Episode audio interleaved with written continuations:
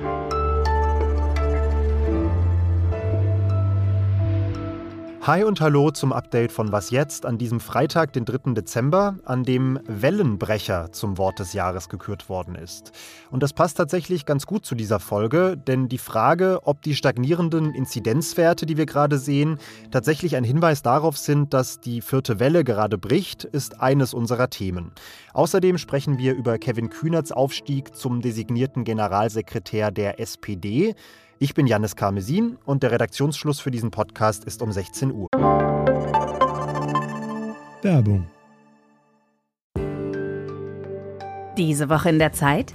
Die Bücher des Frühlings. 16 Seiten blühende Fantasie. Von gefährlichen Liebschaften, einer Flucht auf dem Mississippi und magische Erzählkunst. Das Literaturspezial zur Buchmesse in Leipzig. Die Zeit, Deutschlands größte Wochenzeitung. Jetzt am Kiosk oder direkt bestellen unter zeit.de/slash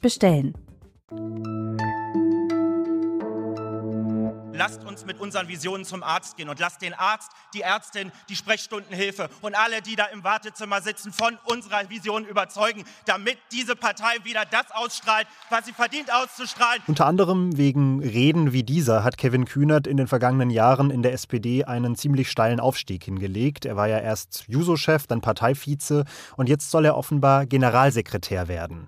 Das ist vor allem deshalb eine spannende Personalie, weil Kühnert als Parteilinker innerhalb der SPD naturgemäß, würde ich sagen, vieles anders sieht als der Realo und designierte Kanzler Olaf Scholz. Es hat auch immer wieder ordentlich geknirscht zwischen beiden. Und deshalb frage ich Peter Dausend, unseren SPD-Fachmann aus dem Politikressort der Zeit, ergibt diese Nominierung Kühnerts gerade wegen dieser Gegensätze zu Scholz total viel Sinn für die Partei oder macht sie sich damit eher das Leben schwer?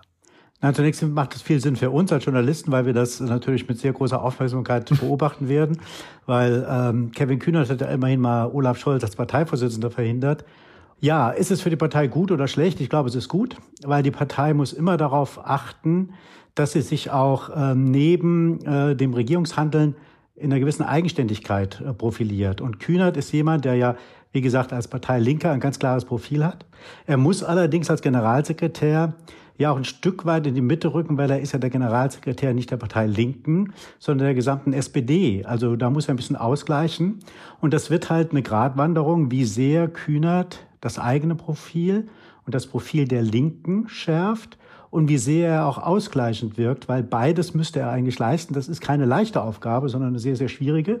Aber darin sehe ich eher eine Chance, weil Kühnert einfach auch ein sehr talentierter junger Politiker ist. Mir ist vorhin aufgefallen, dass ich gar nicht so genau weiß, was ein Generalsekretär eigentlich genau macht. Was ist das für ein Job, den Kühnert da jetzt angetragen bekommen hat? Das ist zunächst einmal etwas, äh, womit er bisher nicht so aufgefallen ist, nämlich ganz viel Orgagram. Ja? Ein, ein Generalsekretär muss ja die Partei zusammenhalten. Das heißt, er muss auch ganz viel ähm, nach innen wirken. Er muss ganz viele Gespräche führen, auch mit Kreisverbandsvorsitzenden und so weiter. Und er muss gleichzeitig, das wird von ihm äh, verlangt als Generalsekretär, die Partei auch inhaltlich weiter vorantreiben. Es geht mehr oder weniger darum, sozusagen Input zu organisieren für die Partei. Das ist die zweite Aufgabe eines Generalsekretärs. Und die dritte besteht darin, dass er halt der Hauptaggressor gegen den politischen Widersacher ist.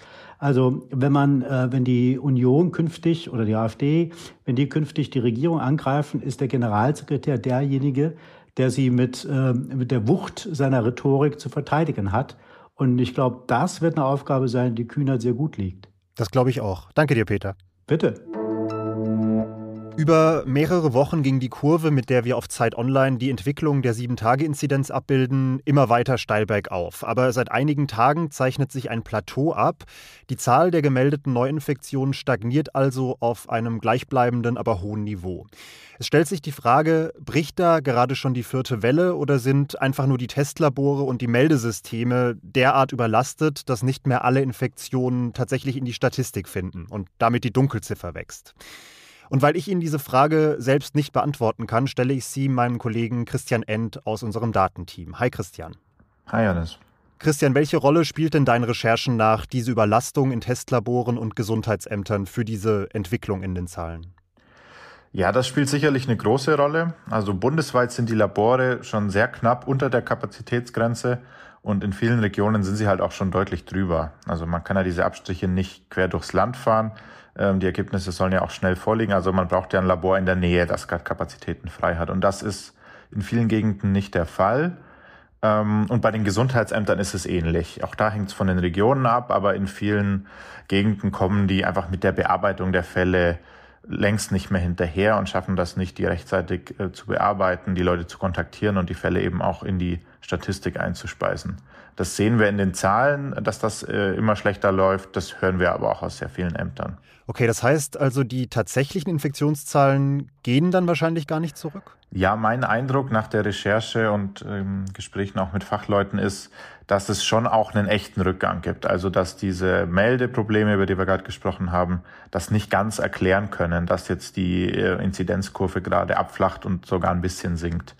Ähm, weil sie das eigentlich nahezu im ganzen Land macht, auch in Gegenden, wo wir eigentlich von einer Überlastung der Meldesysteme schon noch ein gutes Stück weit entfernt sind.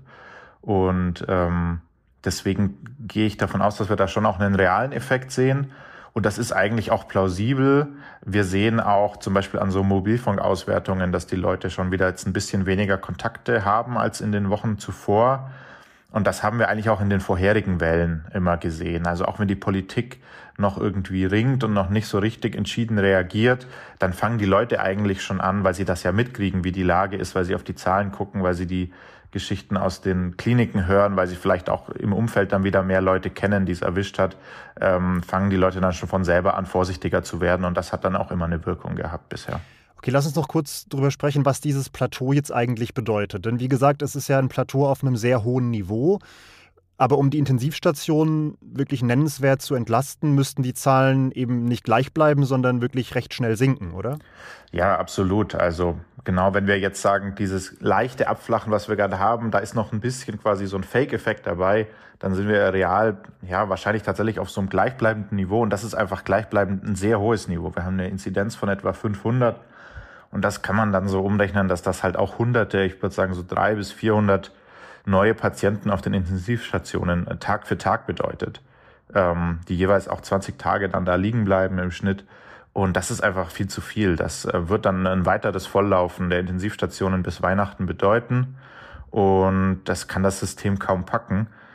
Und ähm, genau, dann haben wir jetzt ja am Horizont schon diese Omikron-Variante, über die wissen wir noch nicht furchtbar viel, aber wenn man jetzt lieber erstmal vorsichtig ist, stellt man sich darauf ein, dass die sowieso nochmal eine neue Welle bringt. Und dann sollten wir eigentlich gucken, dass wir vorher möglichst weit runterkommen, um dann wieder Kapazitäten äh, frei zu haben. Danke dir. Jo, gerne, Janis. Was noch? Diese wirklich unangenehmen kalten Tage wie momentan lassen sich mit guter Musik bekanntlich bedeutend besser ertragen, finde ich. Und in diesem Geiste haben einige kundige KollegInnen aus unserem Kulturressort heute eine Bestenliste mit ihren Musikhighlights des Jahres online gestellt. Mit dabei sind auch zwei Platten, die ich selbst drauf und runter gehört habe. Zum einen Altin Gün.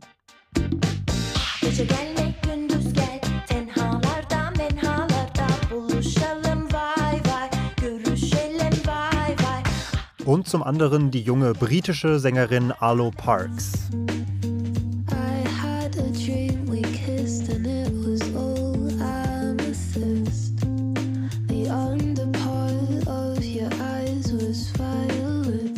Meiste andere auf der Liste kannte ich persönlich wirklich überhaupt nicht, aber ich kann das Stöbern absolut empfehlen, wenn Sie Inspiration suchen. Es ist für jeden Geschmack was dabei, von Klarinetten, Sonaten über serbischen Free Jazz bis hin zu Industrial Techno.